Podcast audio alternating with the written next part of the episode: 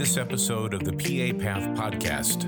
I'm your host, Kevin Lohenry, and we are glad you could join us as we seek to better understand the PA profession.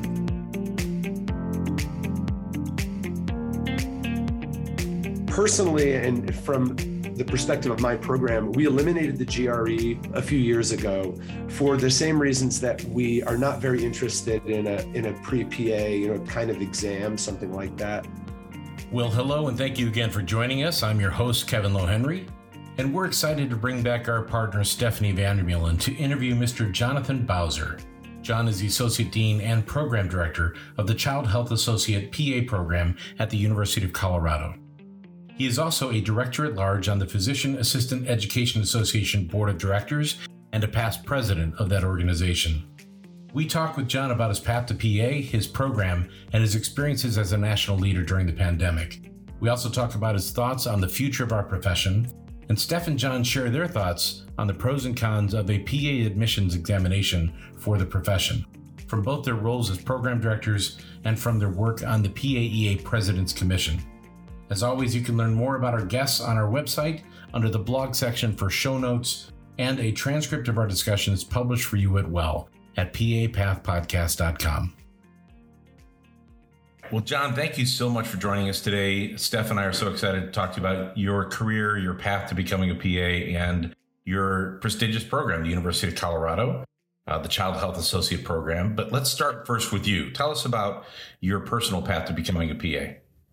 Sure, thanks. And and thanks so much for having me, Kevin and Steph. I really appreciate being here. And I've listened to a number of these episodes and I, I feel like I'm in some amazing company. So uh, hopefully we'll get to talk about some of those folks as we move forward.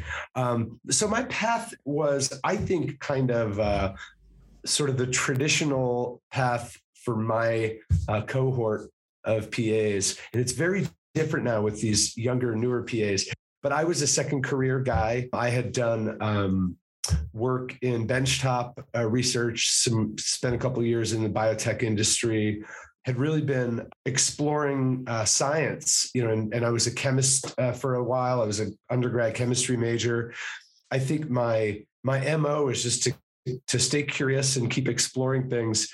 And I got to a place where I thought I'm going to probably spend the rest of my life tied to this bench. You know, we called ourselves bench jockeys, and we we are or cell smashers. You know, doing all this bench top work. And I thought, I don't know that I want to do this for the rest of my life. I want to find a little more meaning in human interaction and and something that that drives not just my curiosity, but kind of the, the core of, of my values. And so I started to look around and um, I looked at the PT profession. I looked at the MD profession, and a friend of mine who's a PT said, "I think you'd you'd really like the PA profession." And this is a true story. I thought. I think I had some sort of reply like, um, "Oh, I'm not really that into accounting," because I did. I had honestly not heard of the PA profession. I thought he was uh, referring to CPAs, like certified public accountants. So I I didn't really know anything about it, and so I got online um, and looked around a little bit. And online was not much of a thing back then, so it's kind of hard to gather information. But I found uh, some information on our program in, in, Colorado. I was living in Colorado at the time. And uh, it, it's that classic story. I think others have talked about it um, on this podcast, and uh, and you hear it all the time. But I, the more I looked into it, the more I realized this is this is such a nice match for me. And I don't, you know, I was daunted by the idea of all those years and expense with medical school but I thought I could get the things I, I wanted to to get out of this career. I could find that fulfillment in a much shorter uh, and less expensive uh, route. And then I applied to the University of Colorado, and the rest, um, as they say, is history. Jon, tell us a little bit about, you know, when you're speaking with applicants to your program, what are what are some of the most valuable tips that you provide to those applicants to help them along the way? Yeah, great question. We get a lot of those questions, obviously, and our program is a little different than than other programs. I, I think, though, the reality is many PA, PA programs have their own flavor, and so I try to help applicants understand specifically what we're looking for in our program.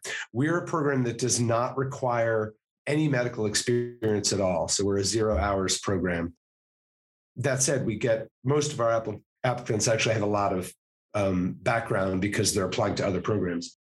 But I always emphasize that we're focused really on our mission. And so we want you, we want to see that you have some alignment with our mission. And that is, you know, primary care primarily, focus on underserved populations, both urban and rural. Um, and and then the the other part of that is even if you don't have an if I can't look at your application and trace an obvious path through it that says you have you have that alignment. We really want to see folks that are committed to other people right? And that can take on many forms. We look a lot at volunteer the, the volunteer experience of our applicants and what they've done in their communities whether their community is their undergrad institution whether it's a church community whether it's the boys and girls club. It, you know we don't really discriminate amongst those different kinds of involvements but the applicant who just dabbles and does you know i volunteered here for a couple hours and there for a couple hours and I tried this out, I think looks less committed in our eyes to, to pair with somebody who's really done things in, in a more sustained way if that makes sense. And then the other thing that's really important to us, and I think this is a more this is probably more general to most or all PA, PA programs, is you really need to be able to demonstrate that you understand what you're getting yourself into here right? We it's a committing road. We're a three year program. It's it's a ton of work. You need to know what you're getting into. You need to have some understanding of the profession. So shadowing is really important. It's hard to shadow in in this current era but even interviewing PAs, doing your research, we really want to know that you, that you you've done your homework and you know what you're getting yourself into. That's important to us.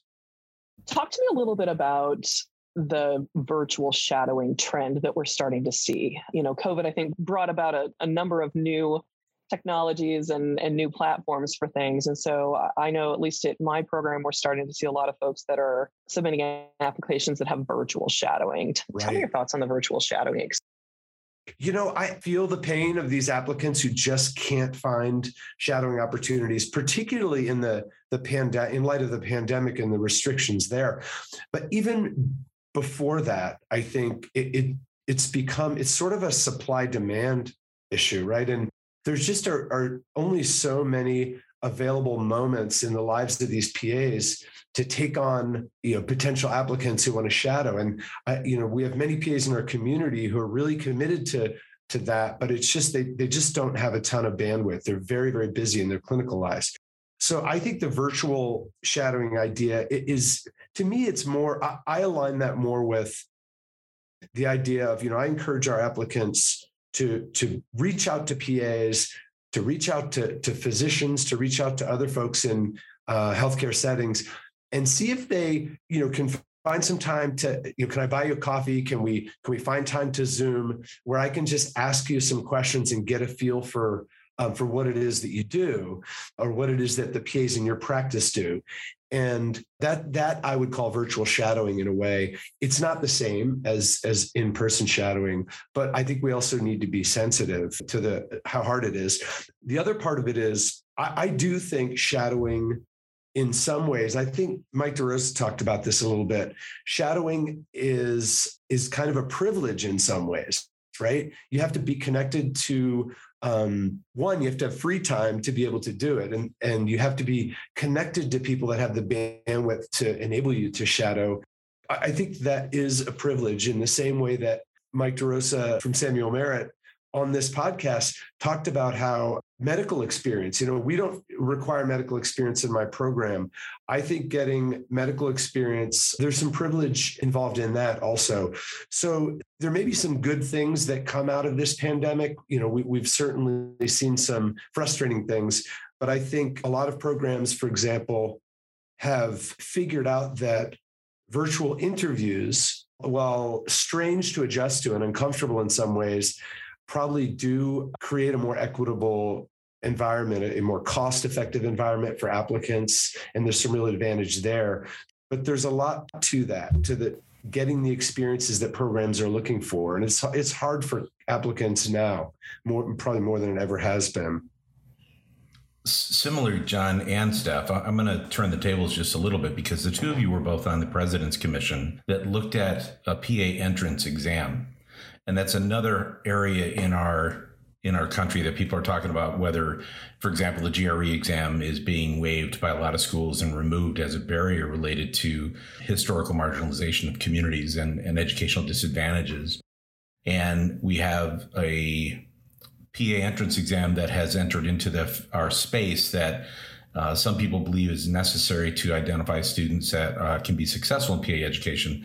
But the President's Commission, which was started by PAEA uh, at least five or six years ago, took a very strong look at this, and you two were part of the, the commission that published a paper on this. Do you do you mind sharing your thoughts on that from your with your hats on as uh, program directors? Yeah, I, will I'll start that one off, Steph. I'm speaking with my program director hat, not my PAEA hat. I, I, you know, there's a, a, a sort of whole subcontext to this that has to do with the, marketing of exams and the, you know, and, and the free market uh, environment where people can can certainly market exams in in ways that they see fit. Personally, and from the perspective of my program, we eliminated the GRE a few years ago for the same reasons that we are not very interested in a in a pre-PA, you know, kind of exam, something like that. And I don't think we're going to go down that path anytime soon. I think we did we looked at uh, about 10 years of data in our program and found that the GRE wasn't predictive and didn't actually help us anyway. So that presumption uh, was false to begin with. And then the whole issue of those standardized exams um, as a barrier to diversity was an add it's sort of two separate but related issues the issue of equity and accessibility but also the issue of a debatable predictive capacity for those exams so that those are my views from from my program and I would say, speaking from the perspective of that president's commission paper, you know, we we looked into this topic pretty deeply. And what we really found, I don't, you know, I don't know that we made a conclusive decision one way or the other. The question really of the president's commission was, do we need one? Does the profession need one? And that was really the the question that we were trying to answer. And I think the answer was we think it's premature to even be able to say yes or no, because at the end of the day, the profession collectively has not decided on a standardized or an agreed upon set of skills and knowledge base that matriculants need to have to be successful in a PA program. And so, you know, until you have a conclusive set that mm-hmm, all or most programs can determine this is the knowledge we believe all applicants need to have so that you kind of i mean that's the definition of a standardized test right is that there's a standard set of knowledge and skills that all programs agree upon that the applicants need to have to be successful. And that doesn't exist. And so, you know, to date, because we don't have that agreed upon set of competencies or skills that applicants need to have, then it's really impossible to devise any test that that tests for those. And so, you know, I, I think that we felt like any exam that may be out there at the moment really can't be judging something that would be judging all applicants across all programs and the you know the prerequisites that programs would feel would be necessary for for students. So while a pre pre PA entrance exam right now might give you some answers about some set of metrics that a that a, a test is testing for are those the metrics that you feel are important for your program and for your matriculants? And and you know we feel like that's that's not really a standardized exam until we have some standardized agreement across the profession and across programs. And so you know that was really kind of the conclusion of the of the president's commission paper. Jon can you talk a little bit more about your program? You have a 33 month long program. Uh, what is unique about your program that you'd like to share with applicants as they're considering uh, applying to your school Sure. Yeah. So we're 35 months in length. Um, and we we have a long history. So we were one of the early programs. We were founded in 68, took our first class starting in 69. And the the vision for the program was was different you know the these early programs there was duke and there was MEDEX and those programs were largely built around the idea of taking uh, medical corps men, and it was all men at the time, uh, and w- with a very deep set of skills, and kind of retooling them to enter the workforce, the, the non, you know, the civilian workforce. Henry Silver, who founded our program, had a very different idea. And he, a little history here, he uh, and Loretta Ford, a nurse at the University of Colorado, started the first nurse practitioner program in the country here at the University of Colorado. It was a pediatric nurse practitioner program. And the model that they envisioned was that there would be PNP programs and there would be other kinds of programs, neonatal and adult and critical care NP programs. And that is how the NP training world has evolved. Dr. Silver's vision was that the PA profession would involve in would evolve in that way also, and that there would be a child health associate program and an orthopedic associate uh, or a child health associate profession, an orthopedic associate um, uh, segment of the, the profession, uh, and there was even an OB-GYN associate program at this institution for a couple of years, and it didn't it didn't take hold. He uh, that that model didn't stick, and so we became a PA program in 1981 because it just didn't seem like anybody was was going down that path. But we we kept our name, so he, we sort of keep the Child Health Associate name as a historical acknowledgement of that history. We are like all PA programs, we're a generalist training program. But some of the other things that um, Henry thought were important one, he thought that um, he really believed that you didn't need medical experience for this program that we could we were looking for the right people with the right mindset uh, and the and uh, we could take that person and mold them into a um, a health professional rather than having someone who needed experience in the health professions. And that was very different from the other two programs that, you know, the, those initial programs at MEDEX and at, and at Duke. And so, because of that, he also felt it was important to have more extensive training in, in terms of time. And so, our program initially, now we've changed our curriculum completely, but our program initially and for many years the first two years were basically the first two years of our medical school. So it was a, an entire year of basic science, foundational stuff, and then a second year of more clinical applied medicine with clinical experiences sort of sprinkled through. And then the third year was a, full clinical year. We've maintained the length of our program and that general approach, but are, as I mentioned, our curriculum looks very different now. So that's some of the history. So back to your question about what students need to know, I think, or applicants rather need to know. One is this is not a typical program, it's a different feel.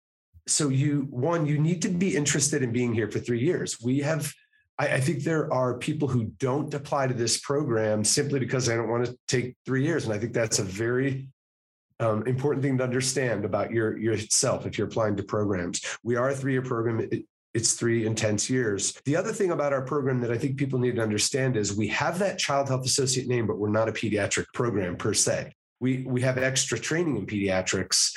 Um, everyone gets an extra pediatric rotation. Everyone gets extra didactic work in pediatrics, but the majority of our graduates don't go into pediatrics. Um, years and years ago they did, but that's not true anymore. Jon, we know that PA school is difficult, regardless of whether you attend a program that's 24 months or a program that's 35 months.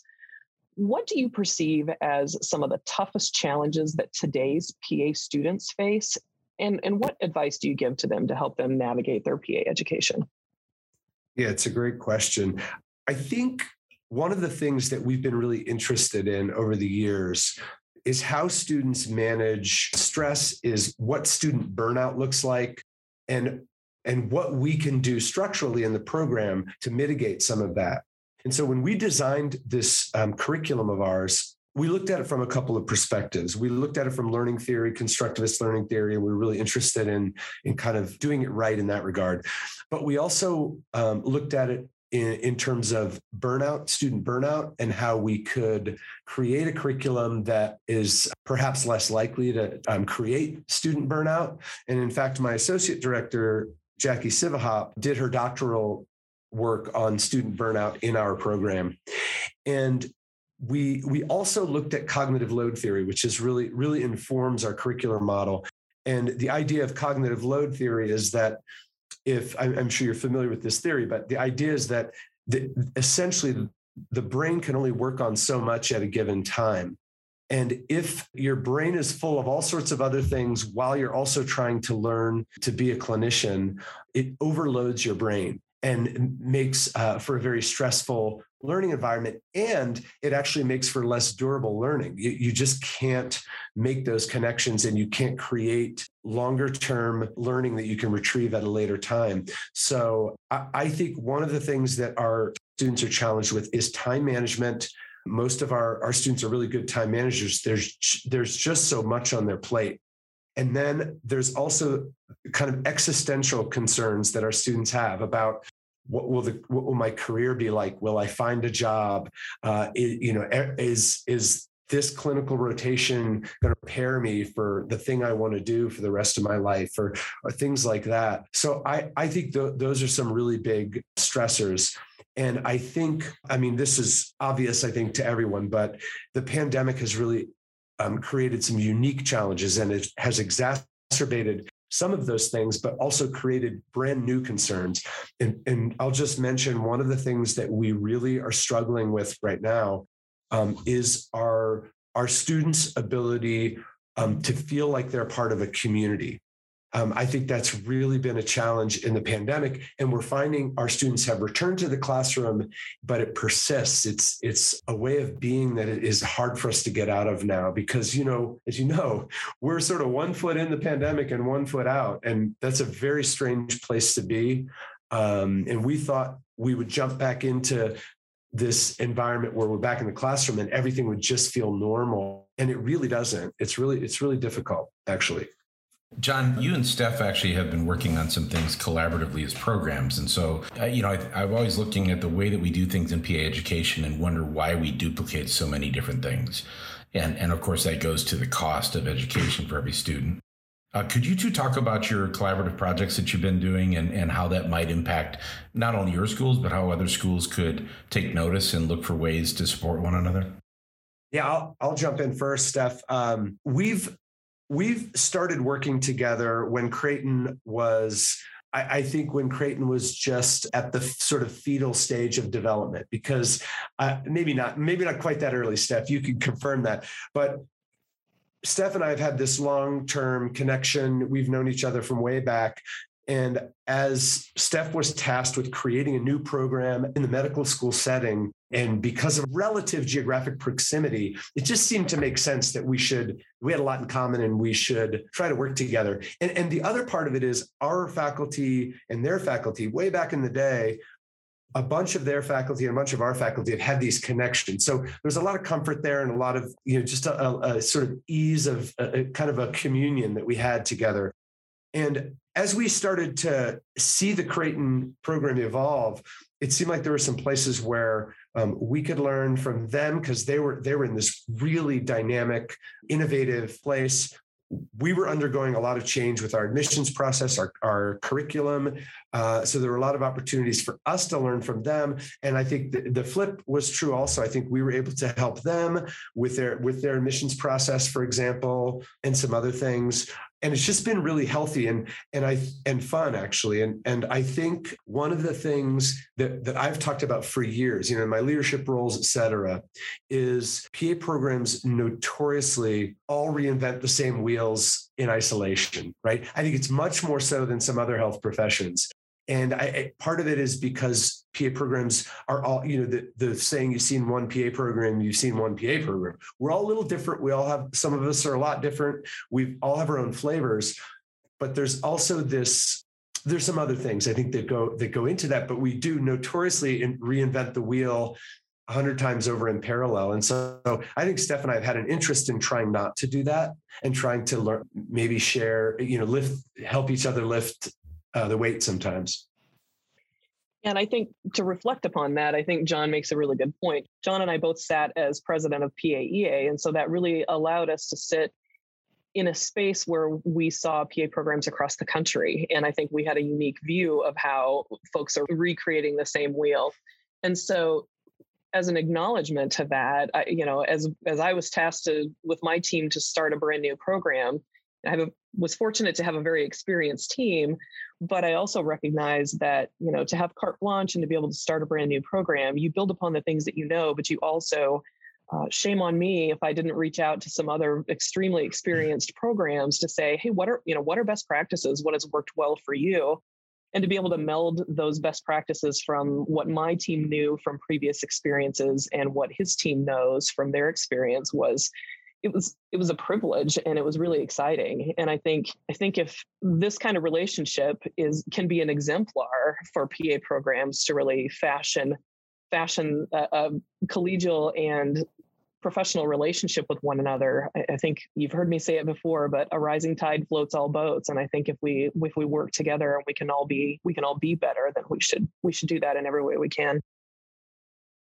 Talk a little bit about the future of the profession and the directions that you see if you put that crystal ball to work and try to see around the corner for the way the mm-hmm. PA profession is headed in the next five to 10 years, reflect on that a little bit and tell me how your program is thinking about that and trying to proactively prepare for the changes that you see coming down the pike in the PA profession.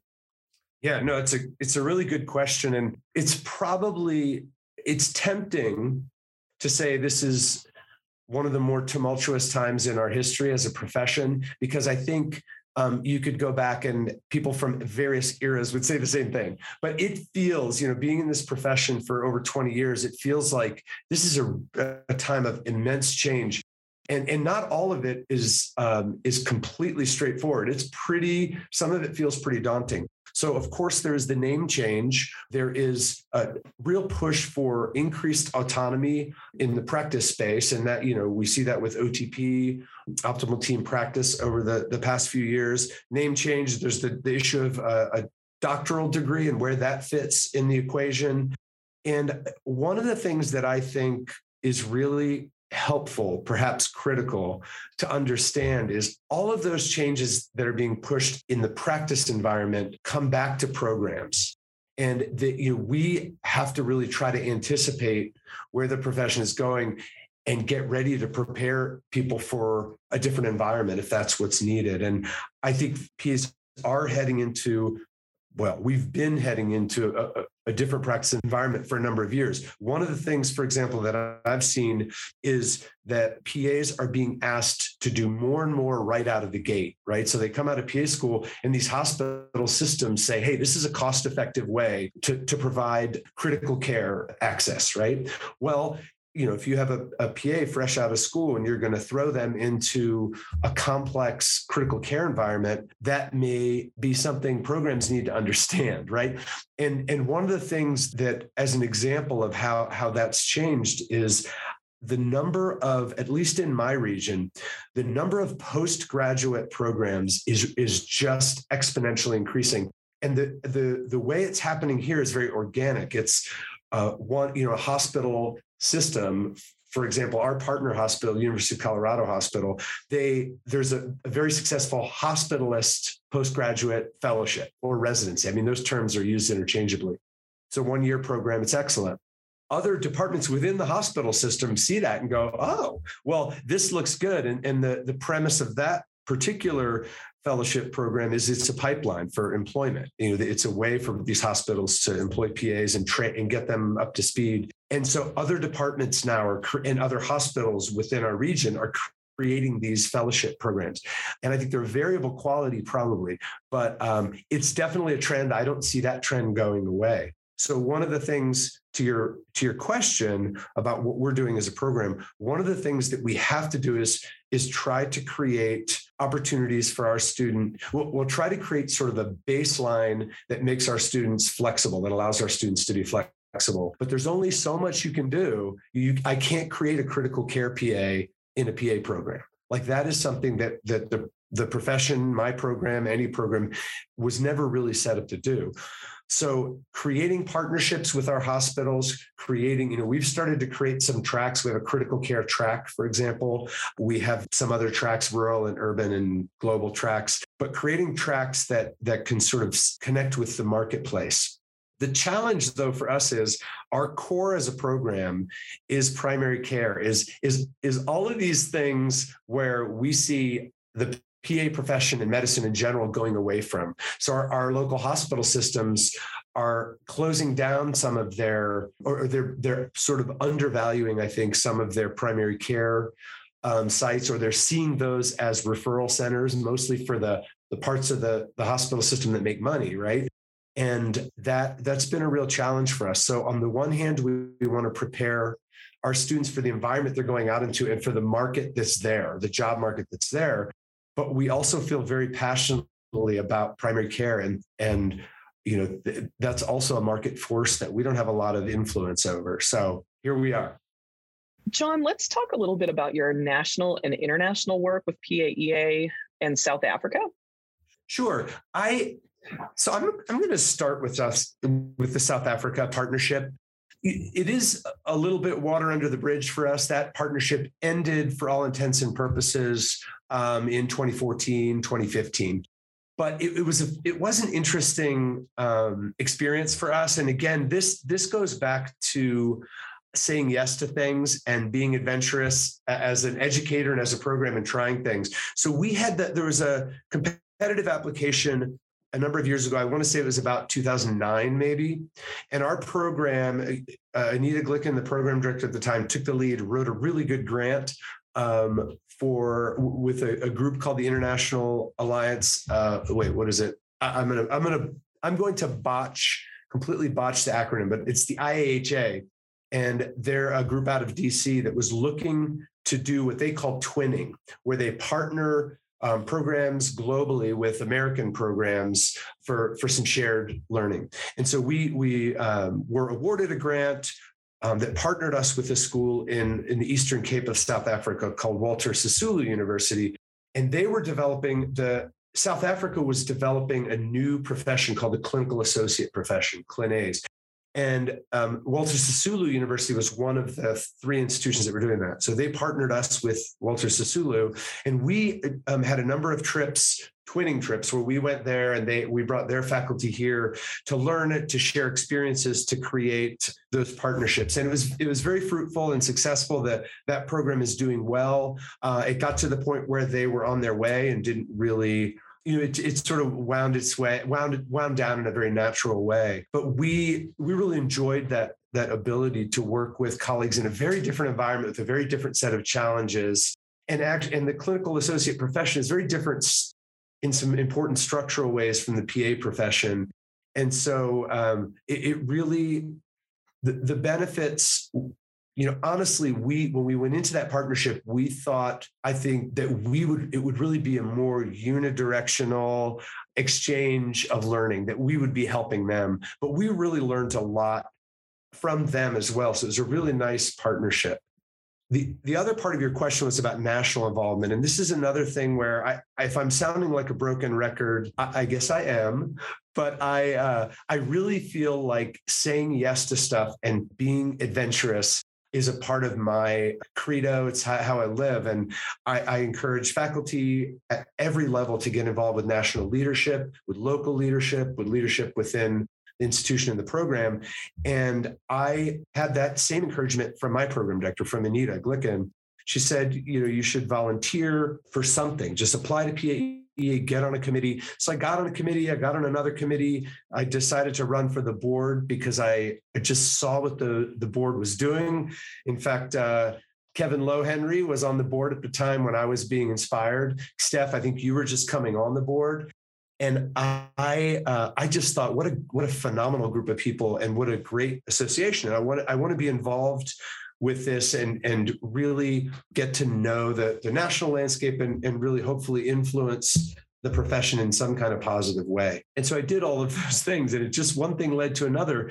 And I ended up on the board, ended up serving as the president of PAEA. And it was it was really everything I hoped it would be and more. I really developed a community of leaders nationally that I'm still very close with. Uh, I learned so much from them. They are my mentor group in, in, so many ways. They're also my psychological counseling group, I think, at times. And we really, you know, Steph, you and I talk a fair amount. And I, those are all relationships that came from me jumping into leadership And I didn't see myself as a leader at all. You know, I know Kevin on this podcast, you talk with a number of people about leadership and what it means to lead. I listened to the, the recent, a relatively recent interview you had with the Stanford crew. What a great group. And, and they talked about leadership and this idea, this much broader version of leadership is really important to me. I didn't see myself as a leader. PAEA is where I, I came to identify myself as a leader. And, and I really, um, I'm, I'm really appreciative of that. Jon, when you look back at your PAEA work, what are you most proud of? You know, I, I, um, boy, that's a great question. So I, I think one of the things I'm, I'm actually really proud. There's there are a number of things I'm proud of, um, but one of the things I'm most proud of is the year that I was president of PAEA. The association had an immense transition. So we had a, um, a CEO who was a 27 year leader of PAE and the first, the inaugural leader of PAEA, Timi Barwick. And she was stepping down. And that is talk about enormous shoes to fill. And so during that happened to fall in the year of my presidency and i got to work with a very talented interim director in, in sarah fletcher and really got to oversee this the search and be involved with the search for her replacement and the transition of paea from a former era to a new era. And that was a very challenging year and very, but also very rewarding year and a year where I feel like I, I learned a lot about myself and grew a lot. So I think that's one of the things I feel really proud of is being able to sort of steward that transition. Well, Jon, as we near the end of our time together, is there anything else that you hope to share with us that we we haven't discussed today? I don't, you know, I don't know that there's anything, anything in particular. The the one thing I will say is, I give me an opportunity to talk about my curriculum and my faculty, and I'll go on and on and on and on. We have this new curriculum, not new anymore. Four years in, we've been very excited about it. It's very different, and we we've been having a lot of fun with it. And by fun, I mean it's been intensely stressful and a ton of work and my faculty constantly um, toe the line of burnout and um, frustration and and you know superimposed on that was the pandemic. You know we're sort of just getting to the point where we feel like we're able to be successful and then the pandemic strikes and it creates all of that stress and tension and the inability for us to to be together physically. And so there's uh, it's just been a very stressful time but we're really proud of what we're doing and I, you know, I, I've already talked about the curriculum a little bit, so I don't need to go on and on about that. If you could go back in time, Jon, knowing what you know now, would you have held off on that curriculum change given the pandemic coming or? No i don't think i would have wanted to forestall it by a year. Our, our medical school it launched a new curriculum this year 2021 2022 academic year.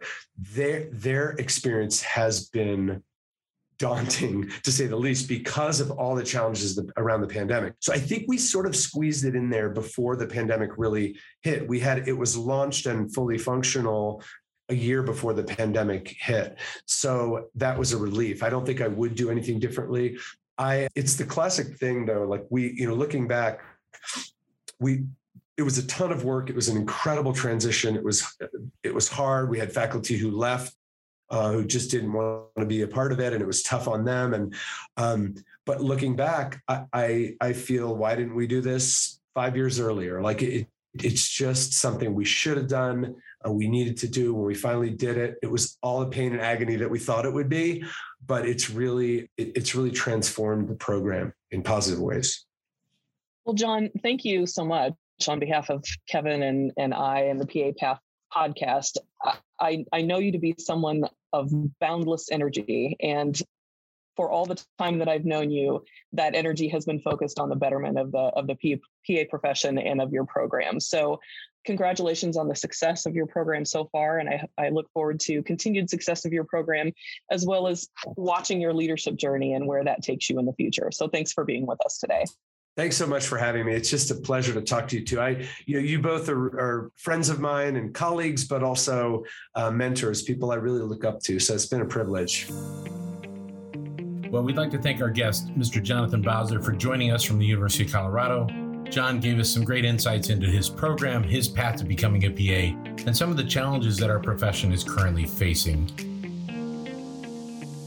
Tune in next week as we speak with Dr. Carolyn Bradley Guidry who's the Assistant Dean for Diversity, Inclusion, and Equity Affairs for the School of Health Professions at the UT Southwestern Medical Center.